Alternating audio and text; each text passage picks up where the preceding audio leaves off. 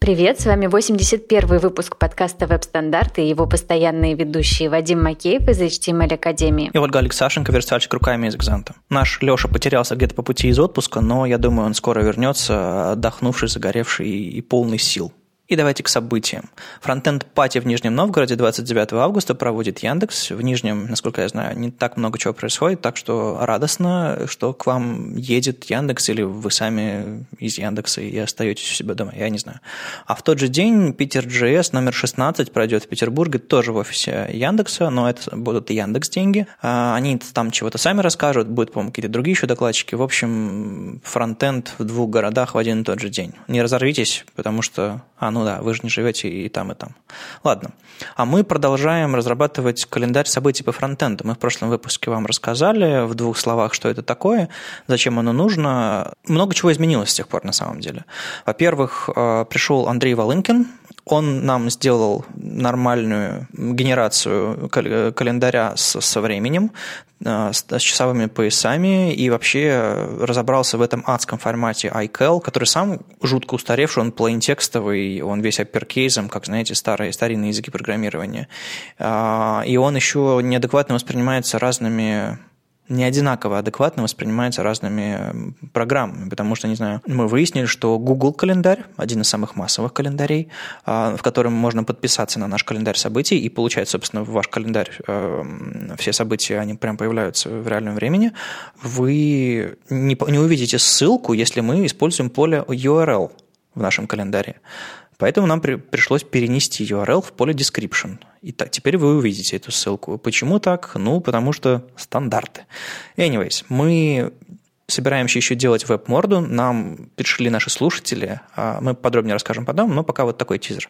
Пришли наши слушатели и сказали, а давайте мы вам сделаем веб-морду для этого календаря на реакте.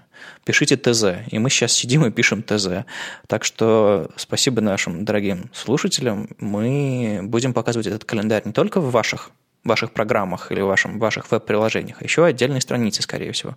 Там, наверное, будут фильтры по городам, по времени, по странам, континентам, что-нибудь такое. В общем, мы сейчас придумываем хорошо, и, судя по всему, календарь станет чем-то большим. Еще интересную дискуссию поднял Сергей Артемов в нашем слаке веб-стандартов, куда мы призываем вас приходить, если вы хотите обсудить подкаст. Сергей сказал, как-то обидно, что наши звезды почти не участвуют в таких мероприятиях, и дал ссылку на ViewSourceConf, который Mozilla устраивает в Лондоне. И я почему-то как-то расширенно ему ответил, можно было сказать, ну, вот так вот, и развести руками. А, и я попытался объяснить, что то, ну, во-первых, вы зайдите сами, почитайте, ссылку дадим, а я сейчас в двух словах расскажу, в чем проблема. Смотрите, у нас так получилось, что мы э, не очень хорошо говорим все по-английски. У нас есть наследие советских времен, наследие какого-то изоляционизма государственного, и оно, по-моему, даже возвращается. В общем, э, по-английски говорят айтишники в целом лучше, чем люди в стране, но все равно так себе. Поэтому подать заявку на такую конференцию, в принципе, сложно. Нужно сформулировать текст, сформулировать его адекватно а, и вообще узнать про эту конференцию, потому что мы крутимся в нашем, в нашем мире яркие. Вот, не знаю, Оля, ты слышала про конференцию ViewSource в Лондоне, которую организует Mozilla? Нет, про такую я не слышала. Но про много других западных конференций, конечно, слышала. Ну да, это не самая большая конференция в мире, и как бы она хороша тем, что это Лондон и Mozilla, а, и там, конечно, всякие звезды есть в лайнапе, но Тут мы переходим ко второму пункту. Дело в том, что наши звезды Рунета, каких бы, какие бы они крутые ни были, а, насколько бы они не были круче западных, если там взвесить или потестировать их IQ, я не знаю, а, они все равно русскоязычные звезды. Соответственно, на Западе их никто не знает. А позвать на конференцию человека, которого ты не знаешь, ну, сложновато. Соответственно, непонятно, как эти люди могут попадать, если они не пытаются сделать себе имя на Западе, если они не пытаются работать на двух языках или вообще, в принципе, на одном языке работать. Люди, которые переезжают в какой-нибудь там Берлин, Амстер, куда там утекают мозги из Москвы, из Питера, из, со всей России, там, из э, ближнего постсоветского зарубежья.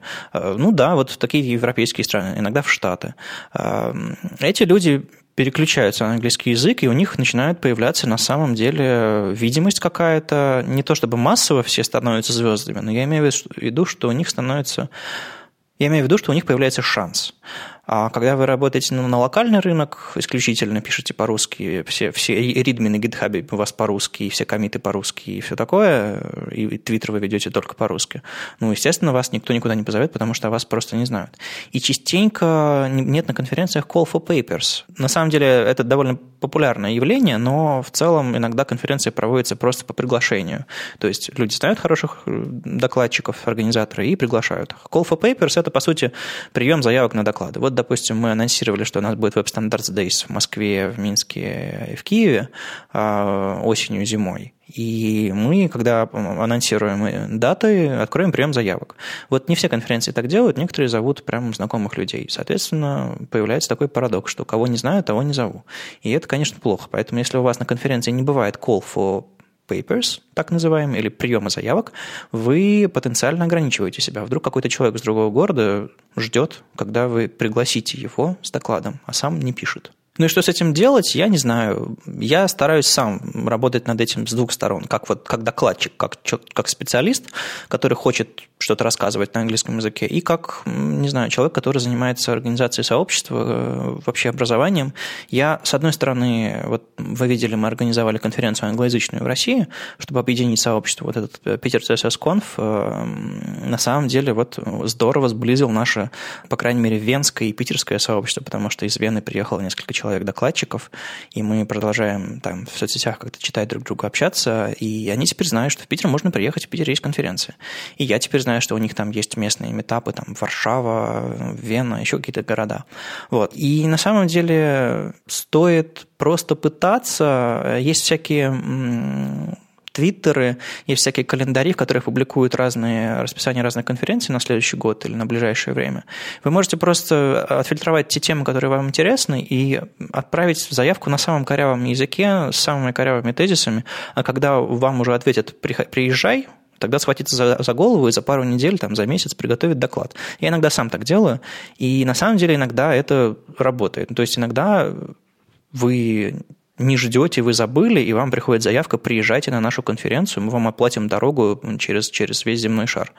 Это может случиться и с вами, поэтому не стесняйтесь, базового английского достаточно. Вон, посмотрите на Андрея Ситникова. Он начинал с совершенно, как бы так помягче, мутковского английского, а сейчас, по-моему, очень неплохо лопочет, по крайней мере, те комиты, те всякие ритмы и ченджлоги, которые я от него читаю, стали гораздо лучше. Привет, Андрей. Ну, на самом деле, мне вот лично кажется, что базового английского недостаточно. Ну, прям надо иметь хотя бы там upper intermediate, чтобы выступить на конференции так, чтобы тебя не закидали помидорами самого и чтобы не опозорить русскоязычное сообщество. На самом деле, если сравнить открытость и доброту европейского сообщества, те конференции, на которых я бывал, а, и российского, ты наверняка говоришь про российское сообщество. В российском сообществе тебя растопчет, если ты э, плохо говоришь на русском языке, или какие-то делаешь ошибки, или заговор какой-нибудь из глубинки провинциальный. А на Западе на людей, которые говорят на ломаном английском, при, приходят какие-то французы на конференции там в Дублине, и я половину слов не понимаю, и публика тоже переглядывается, но его внимательно слушают, ему задают вопросы, а потом пытаются с ним общаться, и это все нормально. То есть, как бы, не только русские английскую плохо знают, э, это не думай, как бы, те же самые итальянцы очень смешно по-английски докладывают, твои любимые. Да, это так, но кстати, итальянцы знают английский в среднем гораздо лучше, чем мы, русские. Вот французы — это отдельная песня, тут я прям верю. Но если сообщество настроено благожелательно, то это, конечно, очень большой плюс. Если у тебя идея огонь, если у тебя, не знаю, горят глаза, голова горит или что там у тебя горит, э, мне кажется, можно прорваться с чем-то интересным. Там, не знаю, я был рад, когда БЭМ стал колесить по Индии, по Европе, там, где они там колесили со своими докладами, чтобы рассказать миру вообще, что они классного делают в Яндексе. Я был рад, когда Андрей поехал рассказывать Ситник а, про всякие автопрефиксы, пост CSS, а, сейчас он рассказывает про этот лагакс свой. Это круто, у нас появляется какой-то имидж у страны, у сообщества, надо это поддерживать. В общем, не стесняйтесь. В общем, затянулись наши события немножко, давайте перейдем к браузеру. У меня почему-то в, в ленте в Твиттере повышенная активность и интерес ко всяким релизам Firefox. У них там у Nightly новый логотип периодически меняется, там то, то, то доги, то какой-нибудь там градиентик, то ли еще что-то такое, то там э, тигренок э, комиксный, забыл, как его зовут. В общем, странно все. А, ну, а из настоящих релизов на этой неделе был Chrome 61, точнее его бета. И там э, очень много таких эм, цельных крупных фич, помимо кучи мелочи, которые прям такие геймченджеры, можно сказать. Ну, во-первых, JavaScript модули в 61-м Chrome э, заработают как script type module, то есть вас, вы сможете подключать на страницу прям вот скрипт src type module, и он будет э, отложенный, с одной стороны, ну, как defer, допустим, с другой стороны, он, соответственно, будет подключаться как по всем правилам этой модульности. Ну, в общем, у меня нет бороды, я не умею так рассказывать про JavaScript, как Леша. Э, привет, Леша. Э, но мы много раз говорили про модули, и вот в 61-й бете они сделали новый шаг в его поддержке. Но самая большая штука – это, конечно, Payment Request API на десктопе.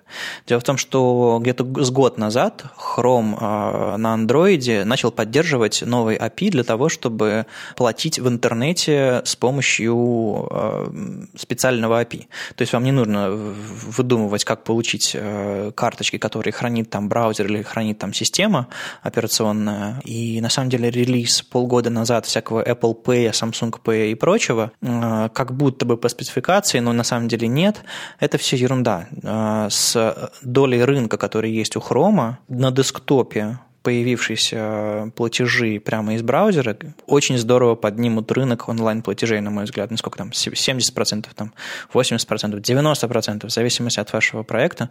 Доля хрома огромная, вернее, браузеров там, на, на, его основе. Я думаю, через полгода, когда это 61-я бета, точнее, стабильная, раскатится по всем там э, форкам Chromium, там, от Opera до Яндекса э, и Samsung, будет очень-очень круто и глупые будут сайты, которые не прикрутят. Поэтому если ваш сайт что-то продает, а, если люди тратят деньги на вашем сайте, хоть микроплатежи, хоть какие-то серьезные вещи, если вы не вкрутите в ближайшее время а, платежи, мне кажется, вы немножко опоздаете на этот поезд, потому что они приходят на десктоп. А на десктопе люди как-то, по-моему, лучше расстаются с деньгами. Вот, не знаю, я по-прежнему, когда плачу э, в интернете сейчас, я расчехляю там кошелек или э, открываю свой OnePassword, достаю оттуда карточку. Естественно, все эти дурацкие формы не, не дают мне копипейст, пейстить в них, потому что, ну, как бы он paste это очень а, у них тут же там return false и все остальное, они, они хотят, чтобы я руками набирал каждую циферку, смотря на свою карточку. А когда будет поддерживаться этот, этот API, получится все это вводить автоматически, и я перестану передумывать, когда меня формы достают, перестану ошибаться, когда там какая-то там смс с подтверждением, там еще что-нибудь такое. В общем, это большущая вещь. Вот, не знаю, ты, Оля, он, онлайн как покупаешь? Ты просто, опять же, из кошелька достаешь карточку и начинаешь вводить по циферке. Ну, как ты сказала, из OnePassword, да, я копирую. Сейчас, э, на самом деле, стало мало встречаться сайтов, которые не позволяют э, вставить копипастой. Э, может быть, кнопками не позволяют, но обычно, если открыть правое меню и ставить paste, то оно работает. Не, я упертый настолько, что я начинаю открывать исходники, нахожу input value, начинаю туда вводить уже. В общем, я как бы упоротый. Я не, не люблю, ну как бы я уже давно набрал бы эту цифру целиком, номер своей кредитной карточки, чтобы заплатить. Но принцип и умение обойти систему чаще всего побеждают, и, не знаю, слабоумие, слабоумие отвага, и я все-таки вставляю из буфера обмена чертов номер, номер карты практически всегда. Но вот этот новый API, нет, правда, все будет гораздо круче. Меня вот особо бесит, когда э, на четыре разных окошка разделены номер карты. Вот это вот вообще невыносимо. Там туда не скопипастишь нормально никогда. Не, ну есть суперумные скрипты, когда ты вставляешь первое окошко, они раскидывают по всем остальным, но это нужно сделать... Это, не знаю, это как кастомные селекты. Мы сделали четыре окошка, ну просто потому, что мы можем а, вы делаете, что хотите. На самом деле, а, возможно, это мы продвинутые пользователи, а все остальные люди со, своими зарплатными сбербанковскими картами, что там Cirrus или там Электрон или что там у него у Сбера, а просто прилежно вводят циферку каждый раз, но, не, не знаю, мне кажется, надо тащить за собой людей в это продвинутое сообщество, э, когда вы можете просто заплатить и не думать об этом, не знаю. И многим сайтам э, всякие микроплатежи очень сильно помогут существовать, э, там, если это все будет с помощью одной кнопки, раз, заплатить, выбрать карту и вперед. Так что Внедряйте. Э, мне кажется, это будет очень здорово. Эм, как минимум, я хочу попробовать внедрить этот э, Payment API э, на сайт Web Standards Days конференции. Мы, у нас там есть кнопочка «Помочь» на 500 рублей для тех, кому понравилась конференция. И в моменты, когда мы активны, анонсируем новые конференции и так далее, приходят какие-то деньги, и надо, не знаю, там я хостинг оплачиваю, или там, не знаю, печать наклеек там иногда получается собрать на тираж. Это все для вас же, поэтому заходите и подкидывайте нам копеечку. Я постараюсь сделать это как можно проще. Там сейчас подключен Яндекс э, э, кошелек какой-то или что там подключено. Э, он иногда какие-то дурацкие ошибки выдает. Я уже с поддержкой общался, но все равно. Мне кажется, этот Payment Request API поможет нам всем лучше тратить деньги на правильные дела. Вот так. Ну и еще огроменная штука, которую еще потребует какое-то время осознать, WebUSB. Э, Дело в том, что я делал доклад про Bluetooth в прошлом году или да, кажется, в прошлом. И, э, и даже в этом делал на, на английском языке, на FrontTrends. Я все жду видео, кстати, оттуда, как я первый раз по-английски на большой сцене рассказываю. Это было чудовищно, господи, я ничего не помню. Так вот, э, этот WebUSB API – это такая штуковина, которая позволяет вам общаться с устройством, подключенным по USB-порту, ваш ноутбук или ваш компьютер, там, куда угодно. То есть вы можете подключать какой-нибудь Arduino и получить там э, все эти, там, какой-то коннект, то, что устройство может по нему отдать. Или подключить какую-нибудь мышку и взаимодействовать с этой мышкой не на уровне, не через систему, а непосредственно к ней достучаться и так далее. То есть там оно работает по HTTPS, требуется пользовательское взаимодействие, разрешение и так далее, и так далее, но если ваш бизнес, если ваш проект как-то связан с железным миром, с реальным миром, не просто виртуальное что-то, мне кажется, это что-то что-то большое, что-то новое. Там, конечно, как только вы попадаете в этот API, вы тут же уходите из э, простых и понятных идей и понятий фронтенда. То есть там, там, конечно, JavaScript, но вот эти вот моменты общения с устройством, это уже что-то что такое запредельные. Там очень легко сломать голову, и когда я делал там USB, Bluetooth доклад, голову я сломал несколько раз в больных местах. В общем, а, если вы не так боитесь USB, естественно, поиграйте. Но еще важную вещь анонсировала команда Chrome DevRel. А, они разработали официальную библиотеку для работы с, новым безголовым хромиумом, про который мы вам рассказывали э, уже раньше. Э, сообщество страшно радовалось, что теперь Chrome нормально работает э, как такая машина, которой можно управлять и получать из нее там скриншоты, PDF, тесты, генерацию и прочее.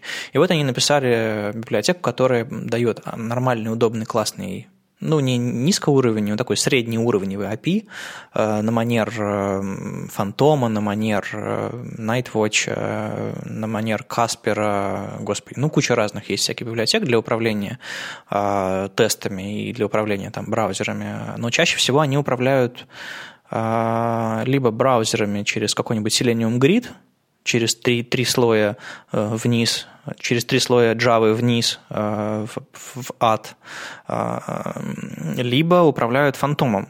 А фантом как бы умеет то, что... Да ничего он не умеет. Ладно, если хотите самые последние фичи, там, не знаю, то мы, у нас уже был в гостях, собственно, один из разработчиков Фантома, он сказал, что как бы проект мертв. Так что новых фич от него ожидать не стоит. То есть они даже не дописали версию 2.5, по-моему. Вот. В итоге у нас есть теперь новая библиотека, Puppeteer называется, которая позволит вам управлять браузером для тестов. Э, можно PDF не сгенерировать, потому что внутри Chrome довольно классный и совместимый со всякими классными фичами э, движок по генерации PDF. То есть, допустим, директива page – Add Page а, поддерживается в Chrome. Вы можете указывать размеры страницы, на которые вам нужно печатать. Это единственный браузер, который поддерживает размеры страницы, и это очень круто. То есть там тот же самый шовер я печатаю с помощью Chrome всегда. Печатаю, экспортирую в PDF, по сути. Я, наверное, в ближайшие дни в документации по шоверу напишу, как с помощью Puppeteer получить PDF-ник из шовера. Это, в общем-то, довольно-таки просто. Вот. И еще очень важная штуковина, которую можно с помощью Puppeteer этого делать, ну и, по сути, без нового Chromium, это генерировать из ваших single-page ей на сервере нормальные статические версии сайтов. Либо для кэша, либо для того, чтобы отдавать их э, на лету в, в браузеры, как первую версию, а потом ее уже там улучшать прогрессивно, или что вы там делаете. Мне кажется, это очень полезная штука, просто потому что попытки делать server-side рендеринг до сих пор, они, опять же, упирались, скорее всего, в какой-нибудь фантом, который самых последних JavaScript фич не умел, и а ваше приложение все такое модное, молодежное, и, ну, наверное, вы там все это транспилировали в каком-нибудь ECMAScript 5, и у вас все работало, но все равно сам факт того, что Э, этот server-side рендеринг может работать в прогрессивном, самом последнем браузере, поможет вам. Я не уверен, какие там замеры скорости, скорее всего, этот Puppeteer э, с хорошим API, но все равно гораздо медленнее фантома, но сам факт того, что это стало возможно в современном браузере генерировать ваши версии статические ваших single-page ей, мне кажется, потенциально сделает доступнее этот механизм. Так что расскажите э, в нашем Slack е, если вы занимаетесь server-side рендерингом, и как бы всего ли вам хватало, и изменит ли эту ситуацию как-то Puppeteer. А, мне кажется, что изменит, но я могу ошибаться, конечно. Несколько выпусков назад мы упоминали такой э, плагин для Chrome Lighthouse, который э, тестирует ваши сайты, э, насколько они прогрессивны в основном. Там есть несколько видов тестирования на соответствие стандартам Progressive Web App, на перформанс, э, производительность и на доступность. И вот э, Роб Додсон в своем в очередной серии своих э, прекрасных скринкастов про доступность очень подробно рассказывает о том, что в 60-м в Хроме эта штука Lighthouse э, вошла в DevTools. Теперь э, она находится на вкладке Audits, э, и вы можете там же прямо выбрать галочки, что конкретно вы хотите протестировать на своем сайте. Ну, опять же, прогрессивность, производительность, доступность. Либо все там все сразу и получить большой хороший отчет э, о том, что на вашем сайте надо улучшить. Я, конечно же, сразу пошла и проверила свой основной, значит, проект. Проверила его в первую очередь на доступность. Получила там 89%.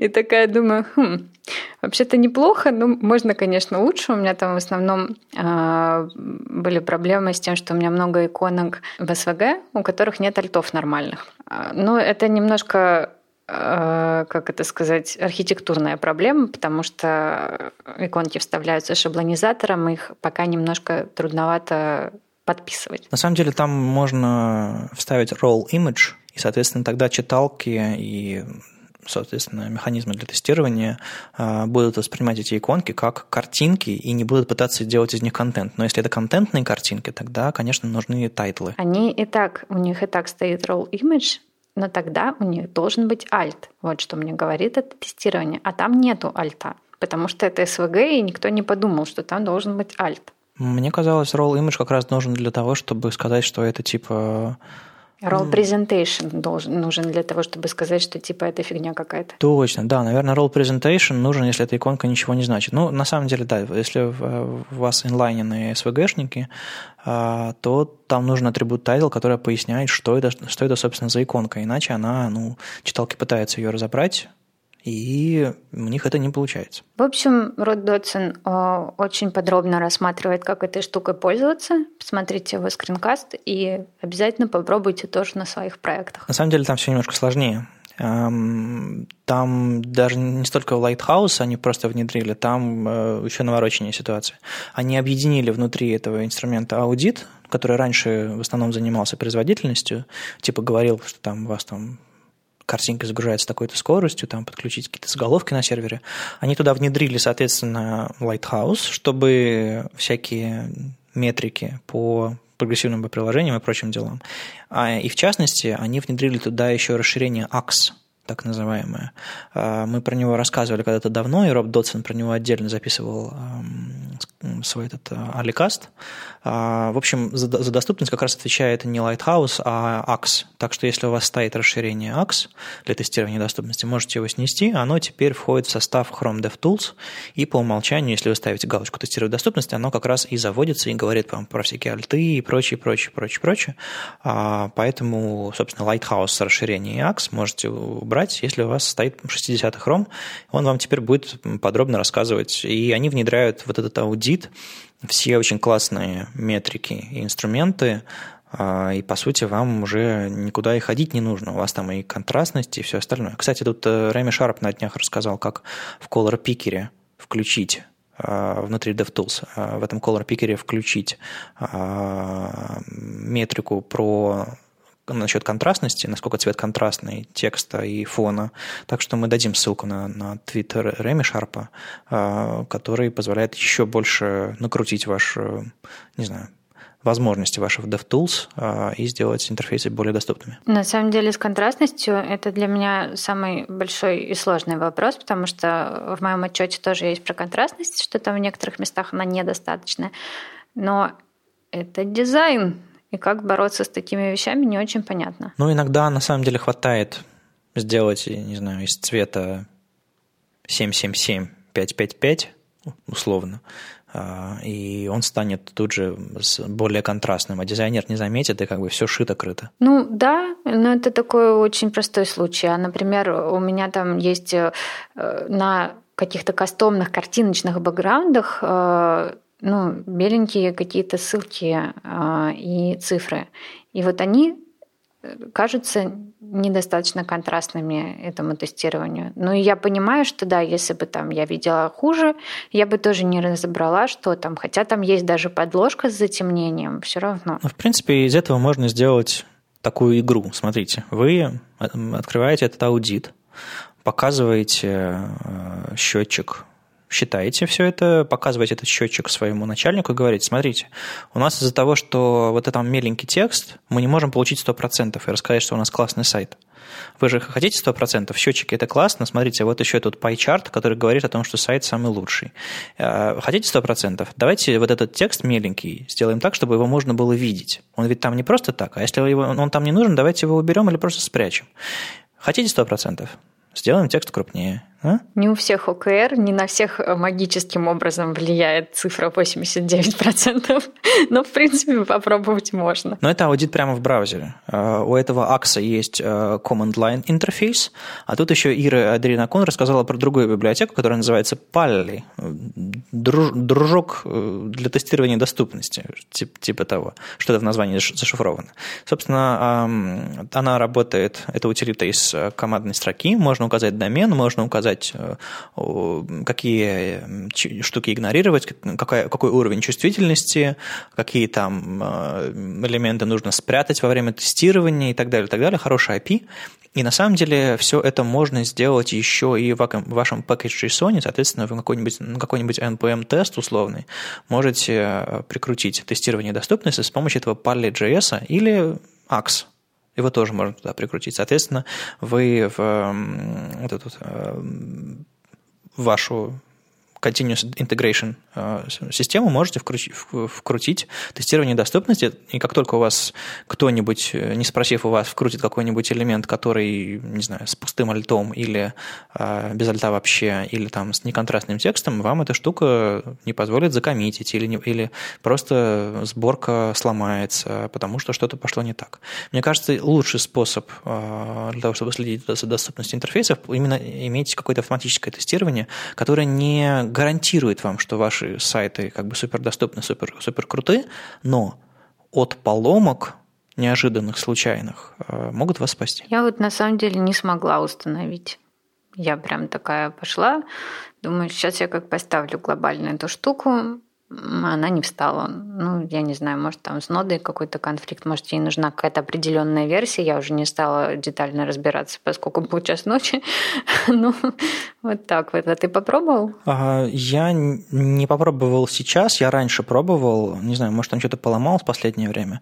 А, может, просто у тебя 0,12 нода в NVMe? Нет, это была пятая.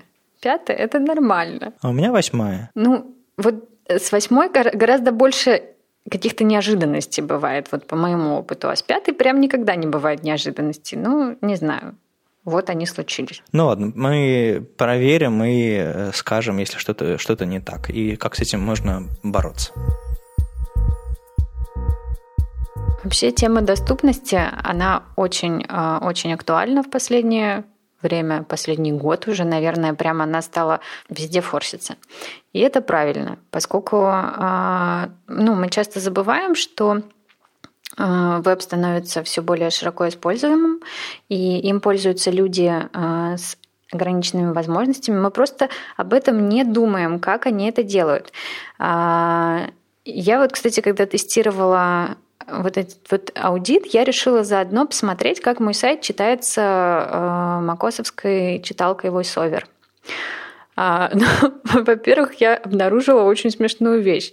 У меня системный э, язык английский, а читалка стоит русская. Ну, потому что англоязычная не умеет читать кириллицу, не умеет читать русский текст. Э, так вот, это, этот русский голос Милена, он э, читает э, английские части войсовера э, с дичайшим русским акцентом. это, это так смешно. А, но дело не в этом. Я, значит, попыталась, значит, походить по сайту Табом. Я попыталась э, почитать его при помощи VoiceOver. В принципе, читался он нормально, а вот с Табом я обнаружила, что все мои выпадающие меню не выпадают. И с этим надо что-то делать. То есть э, все, уже даже до меня дошло. Я такой самый, короче, слоупок в этом смысле. А, и да, даже я уже понимаю, что надо что-то делать. Кто вам поможет э, лучше всего понять, что надо делать? Конечно, человек, э, имеющий сам опыт пользования адаптированными какими-то версиями, опыт пользования через VoiceOver, а у меня, например, есть, кстати, приятельницы с нарушениями по зрению. Я в свое время а, долго пыталась понять, как они пользуются сайтами, и это, конечно, довольно мучительно. Так вот, это я все к чему? Кирилл Белоусов, а, разработчик, я так понимаю, что с ограничениями по зрению, написал я так понимаю, это даже не первая его статья о том, как сделать сайты доступнее для незрячих. А, он э, вот в этой вот второй статье, на которой мы дадим вам ссылку, отвечает уже на конкретные вопросы, которые ему задали э, в предыдущий раз, и дает э, некоторые рекомендации от человека, который вот реально этим пользуется, как делать правильнее и лучше. Огромная ценность этого высказывания, его, его советов в том, что он сам пользователь э, вот этих всех э, скринридеров и всех этих дополнительных assistive technologies, так называемых, это, конечно, бесценно. Но именно как разработчик он про некоторые вещи, которые общеизвестны, допустим, в кругу людей, которые занимаются доступностью, он говорит там, не знаю, сомнительно или просто говорит, я не знаю, и, в общем-то, не стоит э, думать, что как бы человек, э, допустим, незрячий и сто процентов разбирается, как сделать сайт для незрячих. Поэтому э, воспринимайте этот текст в той перспективе, что он просто рассказывает про собственный опыт, и что это реальный человек, и он пришел на Хабр. А Хабр – это то место, где разработчики достаточно циничны в среднем. Там, ну, как бы не хочу никого обидеть, но там, по-моему, больше бутстрапчиков, бутстрапщиков чем, чем каких-то таких серьезных больших разработчиков, хотя и всякие исключения случаются, безусловно. И полезно, что он пришел туда, полезно, что он рассказал про собственный опыт, какие-то рекомендации дал. А, но, конечно, не стоит воспринимать все буквально. Я бы лучше доверял больше инструментам, которые тестируют доступность, и конкретным а, удивительным сочетаниям. Бывает, что специалисты по доступности а, сами имеют какие-то какие сложности с восприятием веба, и, допустим, есть там, опять же, дадим ссылку на, снова дадим ссылку на доклад э, специалиста из Яндекса на фронт Talks в прошлом году он рассказывал. А, и, собственно, на скринкаста Роба Дотсона эм, это тоже очень-очень полезный материал. Но в целом единственное, что мне как бы вызвало какое-то сомнение у меня, это его идея, что, наверное, можно было бы даже лучше сделать отдельную адаптированную версию сайта, но мне кажется, это от отчаяния такая, такой у него, такая у него реплика была, потому что эм, если разработчики не могут сделать небольшие, на самом деле, правки для своего текущего проекта, чтобы сделать его доступнее, ждать от них, что они сделают отдельную версию – но это бессмысленно абсолютно. То есть, как бы это значит, что фичи будут между ними не переноситься, это значит, что данные могут даже устаревать. Ну ладно, данные не так сложно пробросить, но фичи совершенно точно. Поэтому, ребята, лучше улучшайте текущий сайт, это не так а, сложно, как сделать какой-нибудь адаптивный сайт, например. Это гораздо проще. И, опять же, он говорит про всякие HTML5 элементы и прочее. А, это все основа, и только потом накручивайте ария. Вот это вот мои дополнительные советы к этой статье. А так, прочитайте, это интересный взгляд человека, у которого непосредственно есть сложности с восприятием информации, и вы, возможно, поймете, как это делать лучше, правильнее и вообще зачем я еще на неделе читал первую полноценную лекцию на интенсиве по базовой верстке в HTML Академии, и до сих пор я ее читал как бонусную, мол, как бы вы сделали свои проекты, а теперь послушайте про доступность. А теперь мы переработали а, в начале лета эту программу, и новый интенсив а, учит новичков, совсем новичков, учит их верстке с учетом доступности. У нас появились новые критерии при защите вашего проекта финального, которые требуют от вас каких-то вещей, с доступностью. Но в основном там, поскольку это базовая верстка, в основном, чтобы по интерфейсу можно было ходить табом, чтобы все интерактивные элементы имели состояние фокуса, активности и так далее.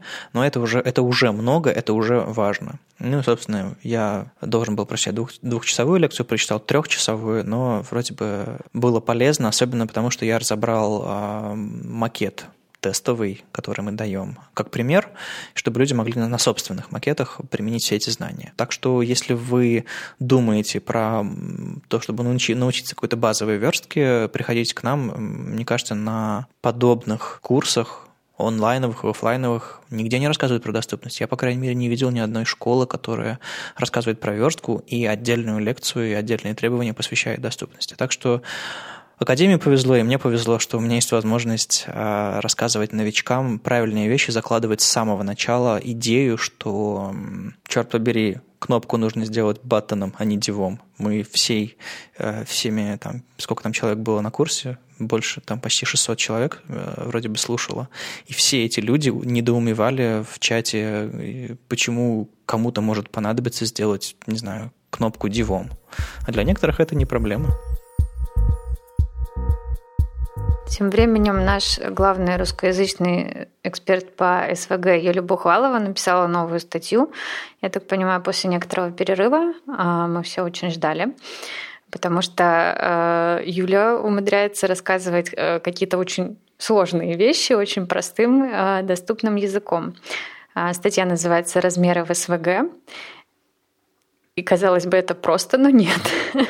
Меня вот э, всегда интересовал вопрос, Э, что такое Viewbox в моих иконках а, и вообще что происходит, если я его поменяю.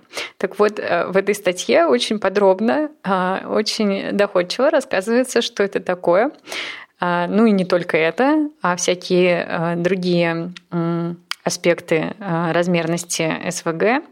Так что обязательно почитайте, если вы работаете с СВГ. А если вы еще не работаете с СВГ, уже пора начинать. Ну да, то есть у вас, у вас особо нет вариантов, статью читать надо. А, на самом деле там объясняются а, в первой части базовые вещи про viewport, высоту, ширину и Viewbox.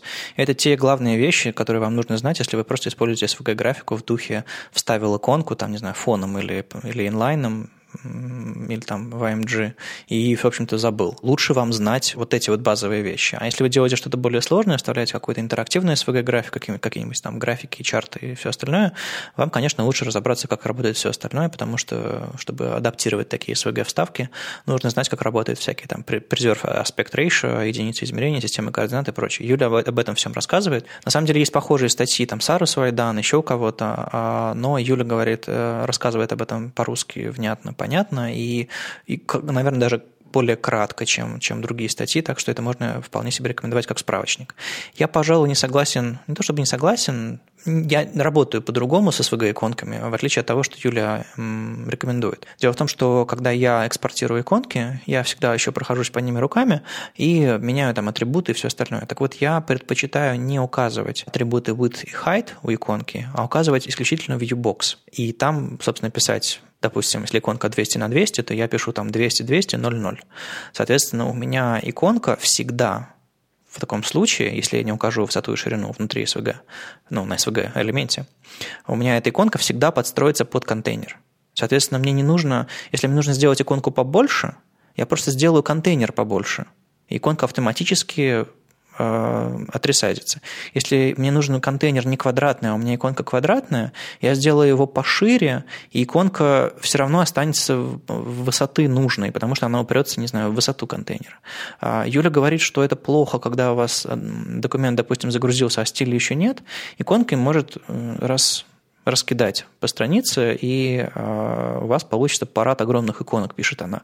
Но на самом деле, если вы э, где-то во время, во время вставки пропишите размер, или, допустим, в CSS э, на самом верху пропишите размер, я не знаю. Можно ведь э, заинлайнить какой-нибудь маленький фрагмент CSS, который прямо со HTML придет, в котором иконкам прописан, не знаю, SVG, и там width height, я не знаю, 16 пикселей или 1 EM какой-нибудь. И, а потом в CSS вы нормально перепишите эти размеры.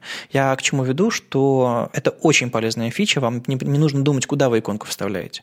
Если у вас иконка иконка используется в двух местах, или логотип компании используется в двух местах, задавать ему размеры, это немножко странно, иначе вам придется указывать, не знаю, какой-нибудь background, background size, и, и раз с помощью него растягивать. А по умолчанию, если вы не указываете размеры, а только viewbox, иконка растягивается под родителя, под контейнер, в который он вставляется. Фоном ли, а, или там а, с помощью инлайновой иконки. Я просто люблю фоновые иконки указывать, чтобы не засорять документ.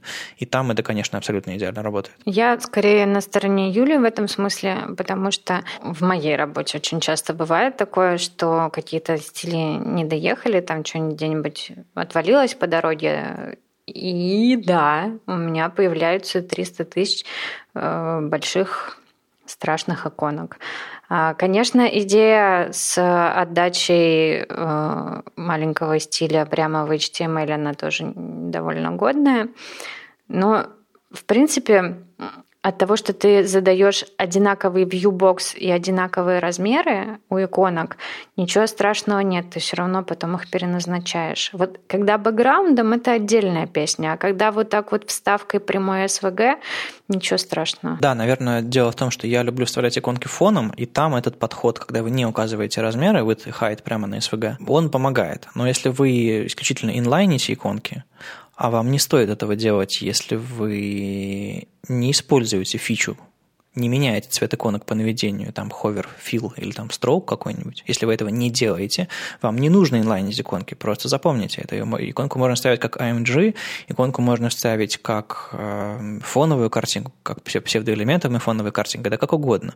Не нужно засорять HTML-документы тем, что там не нужно. Но если вы пользуетесь этим, тогда, да, наверное, размеры лучше прописывать, и в этом смысле Юля права. Это не позволяет иконкам распираться на всю страницу. SVG-спрайты предполагают, что ты вставляешь иконку через use напрямую. А спрайты – это хорошая практика. Ну, как сказать. Спрайты – это очень замороченная практика. Естественно, если вы сделали сборку ваших спрайтов, вы молодцы, но никто вам не мешает спрайты вставлять фоновыми картинками. Зачастую там нужно менять цвет иконок, вот прям всегда. Ну ладно, мы в прошлом выпуске немножко говорили про CSS-ное свойство экспериментальное в Mozilla, которое прокидывает цвет, вернее, позволяет прокидывать свойства какие-то внутрь иконки и менять их, когда-нибудь это будет. Но я к тому, что не нужно инлайнить иконки, если это вам не нужно. Вот это вот мой главный совет. А если инлайните, то да, э, Юля права, атрибуты нужны, чтобы ваши иконки не распирала их. Эти все атрибуты базовой специфичностью внутри вашего CSS можно очень легко переписать, они перебьются мгновенно. В общем, не забывайте. Я когда пишу новости про всякие штуковины, э, новые статьи, анонсы библиотек, там, методы, мнения, все остальное, я иногда пытаюсь прикинуть, какая новость кому понравится, какая новость вызовет популярность, и к огромному моему удивлению, э, вот это вот руководство по флексам и гридам для дизайнеров Джона Яблонски, что его английская версия, что русскоязычный перевод CSS Live почему-то стал жутко популярным. На что, дизайнеры читают? Я, в общем, удивлен. Как ты, как ты думаешь? Я, честно говоря, не знаю, почему э, эта статья стала такой популярной э, и почему она называется «Руководство», потому что это вообще ни разу не руководство. А, это такая вот очередная статья из серии «Давайте юзать флексы и гриды, они классненькие». Только тут еще и на дизайнеров немножко ориентировано, потому что капельку рассказывается, как можно использовать а, какие-то фичи флексов и гридов для того, чтобы адаптировать ваши дизайны. Не так, как обычно, не так, как раньше, и не так, как мы все привыкли. Ну, не знаю, почему такая популярность. Ну, я буду продолжать верить, что нас читают дизайнеры. Дизайнеры, если вы нас читаете, помашите, помашите лапкой. А так, э, действительно, перевод вышел. Э, Джон рассказал действительно про какие-то базовые концепции флексов и гридов, и, пожалуй, он обращался не к дизайнерам каноническим, которые э, сидят и вакомят в фотошопе, а скорее про дизайнеров, которые проектировщики интерфейсов, люди, которые ну, ближе к технологиям, а, в западном понимании, наверное, дизайнеры, веб-дизайнеры и которые лучше понимают какие-то концепции языка. Ну, но не, не упарываются как э, верстальщики, там, фронтенд-разработчики. Поэтому таким дизайнерам которые мыслят частично технологиями, которые пытаются предположить, какие технологи- технологические решения будут использованы здесь, и, и э, включать это в свой дизайн, наверное, стоит знать, что есть новые технологии, там, флексы, гриды, и как они поменяют дизайн. И, в частности, мне понравился призыв Джона не заниматься вот этими всеми лендингами кретинскими, которые абсолютно одинаково везде выглядят, э, что можно сделать э, макеты посложнее, поинтереснее, э, по всяким швейцарским гигантским сеточкам, а, и э, еще удобнее их адаптировать, потому что флексы предполагают, что вам не нужно контролировать а, каждую ситуацию отдельным медиавыражением, что вы можете довериться и автоматическим механизмам. Там что-то не поместилось, то оно перенеслось, и флекс правильно перераспределил всякие блоки. Но если вы умеете управлять флексами, хорошо. Мне очень понравилась его реплика, что флекс великолепен в микрораскладке. К слову о роли флексбоксов и гридов, мол, каждый для чего. Гриды для раскладки глобальной, флексы для микрораскладки, и микрораскладки в том смысле, что это, ну, мелочи, то есть вам не нужно э, с помощью флексов, наверное, выравнивать иконку и текст внутри кнопки, условно. Но если вам нужно какую-нибудь, не знаю, менюшку, пункты меню, еще что-нибудь такое, то там, конечно, флексы гораздо удобнее. А гридам -то, там тоже, наверное, делать нечего. Хотя, ну, как бы, никто вас не осудит, если вы используете одно, другое или третье, или вообще используете внутри кнопки таблицу. Хотя нет, я осужу. И моя любимая рубрика HTML-шорты с Вадимом Макеевым на этот раз. Иногда видите его шорты кто-то надевает и убегает с ними. Но в этот раз Вадик нам вернулся, и все было нормально. Вадик начал нам рассказывать, я так понимаю, что это серия, видео про адаптивную верстку. Это прекрасный вопрос, который мучил э, нас на протяжении многих лет. Э, чем адаптивная верстка отличается там от резиновой. И отзывчивой. И отзывчивой, да, точно. Я забыла даже это прекрасное слово. Но мы себе на него ответили еще довольно давно. А, но, оказывается, не донесли еще до всех. Так вот, Вадик доносит. Посмотрите. Ну да, я сел, посмотрел на вопросы, которые задают люди. У нас там скопилось порядка полутора сотен вопросов на гитхабе. Мы ведем отдельный репозиторий с, э, закрытый с вопросами. И там очень-очень много вопросов про адаптивную верстку в разных ее проявлениях, от ретины до флексов, гридов и так далее. И я решил как бы собрать какую-то серию, рассказать про viewport, про адаптивную, про разницу подходов, про всякие там э, адаптивные картинки и прочее, прочее, прочее. И главным образом я всегда хотел рассказать вот про, про ту вещь, которая меня беспокоит, что люди слишком много внимания уделяют вот конкретному именованию подхода. Вот я буду действовать именно по этому подходу и буду называть его и напечатаю, не знаю, на футболке у себя. Вот типа я верстаю исключительно адаптивно, а я исключительно респонсивно, отзывчиво. Вот, вот эта ерунда меня всегда немножко раздражала, поэтому я попробовал рассказать о том, как я сам для себя все свел к единому термину адаптивная верстка, которая говорит, что у вас есть резина, и резина адаптируется к разным разрешениям экрана плавно. Все. И, на мой взгляд, это самый удачный подход, который не зависит от конкретных девайсов, а, очень а, подходит к процессу именно вот современных технологий, когда у вас там есть флексы и так далее. А, и он самый правильный просто потому, что он универсальный. Ну, на самом деле, я вот немножко не согласна, потому что самый универсальный подход – это комплекс адаптивной верстки и резиновой, потому что очень часто дизайны для десктопа действительно необходимо адаптировать для мобильных устройств, там сворачивать шапку, выносить меню куда-то там в бок, например, или под гамбургер. И вот это вот все. И а, без а, брейкпоинтов в этом случае, конечно же, не обойтись. Но очень важно, чтобы между вашими брейкпоинтами а, сайт все равно был доступен. То есть э, надо не только ходить по конкретным каким-то размерам экрана айфона и айпада, но еще и смотреть, что там бывает между. Мне просто не очень нравится подход который называется дешевым и простым. Тут просто пришел э, директор HTML Академии в комментарии э, к HTML шортам и сказал, а я вот думаю, что адаптивная верстка лучше, потому что она дешевле и проще. А я не люблю дешевле и проще, я люблю хорошо. И, на мой взгляд, э, чем дольше вы занимаетесь определенным подходом, тем дешевле и проще для вас становится. Все новое, оно дороже и сложнее. Поэтому, если вы примете в своем сердце резину, ретину и... Господа нашего Бога. И тот факт, что не нужно верстать под конкретное устройство, нужно верстать, верстать адаптивно, ну, то есть респонсивно, ну, то есть, да, к черту, я уже сам запутался. Главное, чтобы вы чтобы когда ваш iPad условный перевернулся из горизонтального положение вертикальное, вы не сдурели от того, что ого, а там есть еще одно разрешение, вот это вот вся ерунда. Потому что 1024, 768, сколько там, 320, сколько там еще. И, и, и, и ну, выйдет скоро наверняка новый iPhone, восьмой с новым разрешением экрана, а у него горизонталь будет совсем другой, друг, другого соотношения. И, и что делать? На самом деле, это вот в том смысле, что гораздо дороже поддерживать вот это вот все, это правда.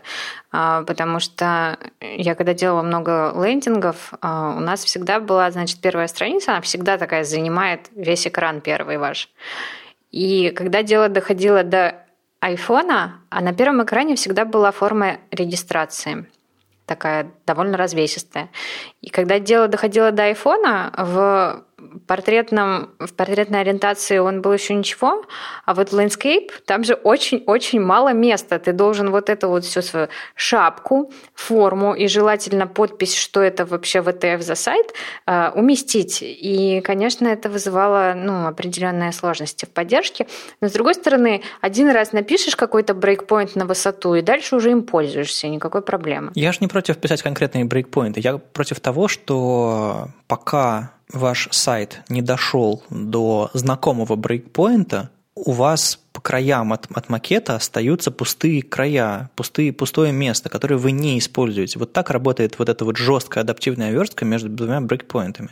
Он пока, допустим, у вас маленький экран, вы ведете его, ведете, ведете, ведете в ширину, и у вас остается маленький экран, а по краям пусто пока вы не дойдете до нужного разрешения. Вот это вот та самая дубовая адаптивная верстка, в классическом понимании, которое мне не нравится. И вы просто переключаетесь между маленьким макетом на большой макет или, допустим, на средний макет. А по дороге ничего не происходит, никакой резины. Вот эта ерунда мне жутко не нравится и жутко раздражает. Но директор говорит, что так дешевле. Ну, конечно, понятно, что а, не надо жестко фиксировать э, контейнер. То есть вы можете фиксировать контейнер э, максимальной шириной, а внутри его делать резину, чтобы э, ваша максимальная ширина да, это нормально. Смотри, у тебя есть сайт, на котором должна быть колонка для чтения. Она должна быть совершенно определенных размеров на определенном экране, чтобы это было комфортно. Ну, с этим ты, наверное, не будешь спорить. Не, я не спорю. Я говорю о том, что ты про то, что ты сейчас рассказываешь, про резину. Это отзывчивая верстка, это респонсивная верстка, это, это не адаптивная в классическом смысле. Просто я предлагаю выбросить к черту все эти условности, верстать резиново, адаптивно и называть это адаптивной версткой. Все. Вот эти вот все переключения от макета айфона до макета айпада, а потом до макета десктопа, вот эти три кретинских брекпоинта, извините, я уже потерял все, все, все свои нервы, это правильный, единственный подход. Об этом проповедую. Правильно. С этим я спорить тоже не буду. И тут еще всплыл новый канал, Get Instance называется, несколько видео, там полтора десятка, по-моему. А, они тоже стартовали где-то в апреле, когда мы заводили наши шорты.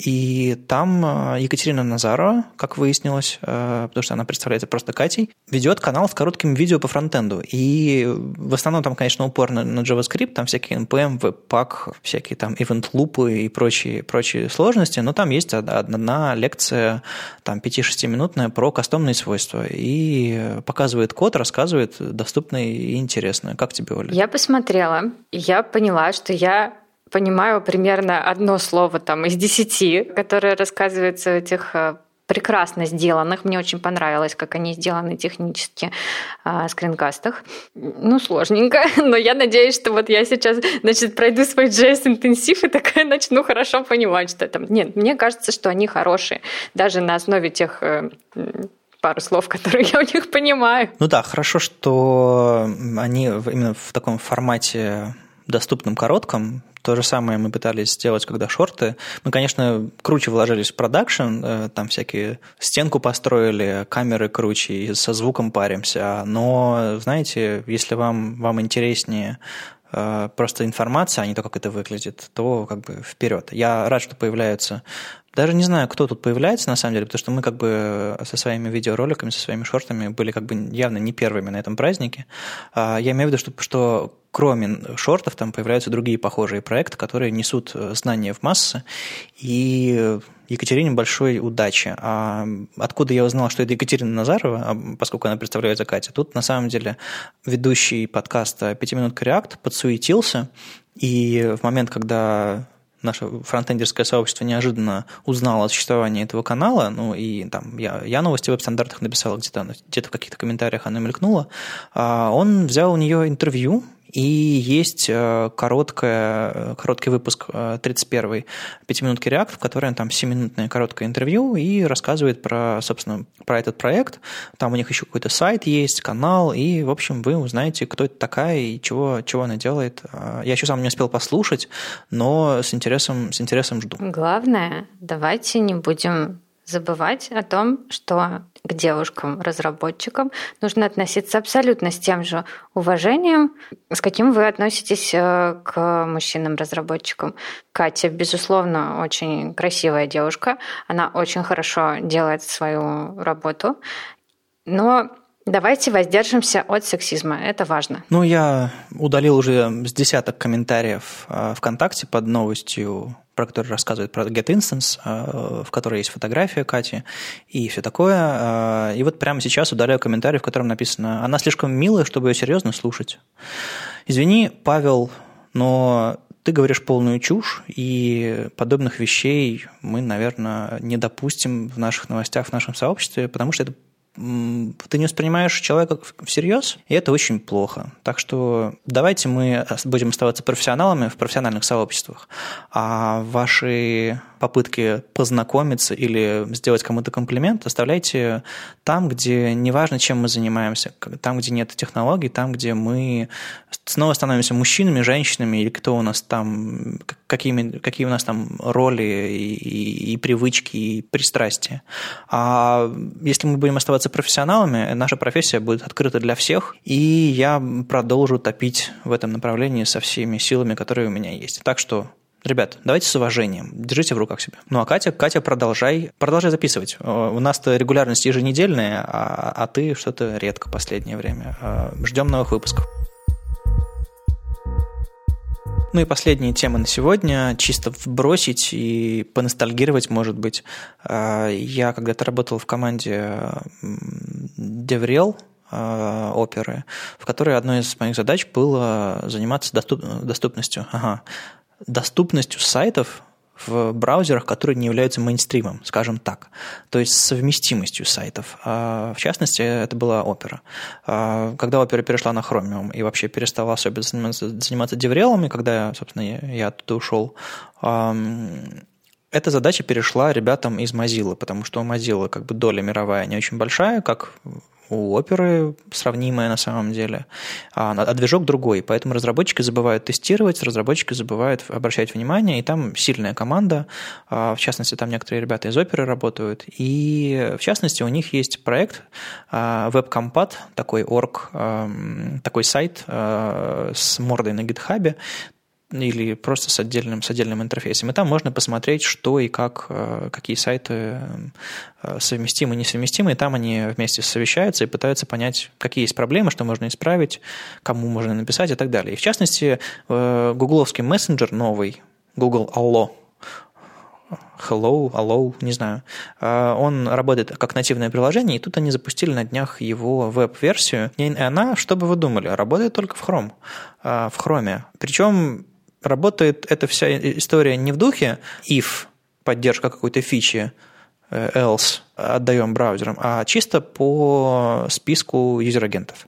Я открыл три браузера на основе Chromium, которые стоят у меня на машине, э, собственно, Chrome, э, Opera и Vivaldi, и выяснил, что в Chrome этот Allo работает, в Opera он показывает, что нет, ваш браузер не поддерживается, а в Vivaldi не показывает этого экрана, в Vivaldi можно.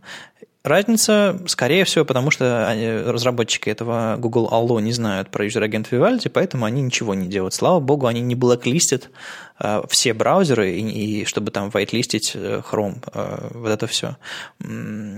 Я тут же написал какой-то, ввязался в какую-то дискуссию, написал э, твит, что как бы это полная ерунда, это все про UA sniffing, давайте опираться на фичи, и тут пришли ребята, сотрудники Гугла, и сказали, что на самом деле неправильно будет говорить про всю компанию, в этом смысле, что как бы это Google плохой, и он э, отдает сайты только для своего браузера, э, первым делом запускает только там и так далее, и так далее. Это конкретный проект. И на самом деле э, Майкл, Майкл Блей э, сходил к команде Google Allo и сказал, что, ребята, что не так? И они ему сказали, что им нужна поддержка двух технологий. WebRTC э, сертификаты, а, API для сертификатов WebRTC и Streaming Fetch. Я, я до конца не знаю, что это за штуки, почему они так нужны, почему они так нужны конкретно Google Allo, но они работают сейчас только в Chrome. Я не уверен, что они не работают в остальных браузерах на основе Chromium. Возможно, почему-то они только в Chrome работают, хотя движок Chromium как бы бесплатно поставляется. Это ж не какой-то лицензированный там, видеоформат, который может работать только там в браузерах, э, которые выпускает Google, ну, как, как допустим, H264 или Flash, он не поставляется, допустим, с оперой и не поставляется с Vivaldi, насколько я знаю. Он поставляется только с хромом, потому что с Adobe договорились, с MPEG-LA договорились, э, с, в общем, патентные все эти истории. Лучше туда, в эту кроличью нору не, не лазить. В итоге получается странно. Э, вроде бы движок тот же самый, а поддержки нет. И если у вас есть возможность запустить сайт для большего количества браузеров сразу – это, конечно, более предпочтительный вариант, иначе вы можете испортить свой имидж, как э, испортил свой имидж э, Google в этом случае. На мой взгляд, запустить более простую версию, быть менее строгим, или, не знаю, фалбэчиться на другие технологии. Да, тот, да тот же самый флеш можно было, черт побери, включить, чтобы использовать какие-то технологии, которые, допустим, не работают нативно во всех браузерах, которые вы хотите поддержать. Поддержать, не знаю, вечно зеленые последние браузеры, какой-нибудь Firefox и так далее, было бы очень здорово. И на самом деле эти ребята из, из веб-компата откопали еще одну вещь. А, дело в том, что на этом сайте используется полимер на основе веб-компонентов. Такое, такая библиотека. И этот полимер в той версии, которую Google Allo, которую они используют, использует старый API веб-компонентов V0 а новый полимер уже переписали на V1, э, и, соответственно, в Firefox тоже реализована версия V1, а V0 в Firefox не работает. И это одна из причин, почему Firefox, допустим, если user-агент подменить, сайт тоже нормально не работает, выдает ошибки. То есть ребята в принципе не пытались сделать его совместимым. У них, видимо, стояла задача, давайте мы сделаем так, чтобы это работало в Chrome, а потом, а потом будем разбираться. И вот это, это не круто, Google. А, это не круто, команда Google Allo. Я вижу, что Джейк Арчибальд, Майкл Блей и все остальные ребята тоже из, из Google э, вполне себе понимают, вполне себе поддерживают, и, наверное, не стоит приравнивать все эти провалы, э, ну или неудачи к имиджу целой компании. Стоит, конечно, думать про отдельные команды. Разные команды действуют по-разному. Э, то же самое я слышу постоянно из Яндекса. У ребят все зависит от проекта к проекту. Они не вынуждены использовать одни и те же технологии, одни и те же подходы, одну и ту же браузерную совместимость, все зависит очень сильно от проекта. Поэтому не ругайте Google, ругайте конкретную команду и не делайте так, наверное. С вами был 81 выпуск подкаста «Веб-стандарты» и его постоянные ведущие Вадим Макеев из HTML Академии. И Ольга Алексашенко, верстальщик руками из Экзанта. Я обещал, что Леша вернется на следующей неделе, и мы очень-очень ждем. А так, я на следующей неделе, кстати, буду во Львове выступать на Львов.js. Я не знаю, как мы, как мы запишемся, ну, как-нибудь придумаем. Я слышал, я слышал, есть интернет, и можно как-то не только вместе собраться в одной комнате, а еще удаленно. В общем, мы вас не бросим, мы вам запишем новый выпуск. Счастливо. Чао.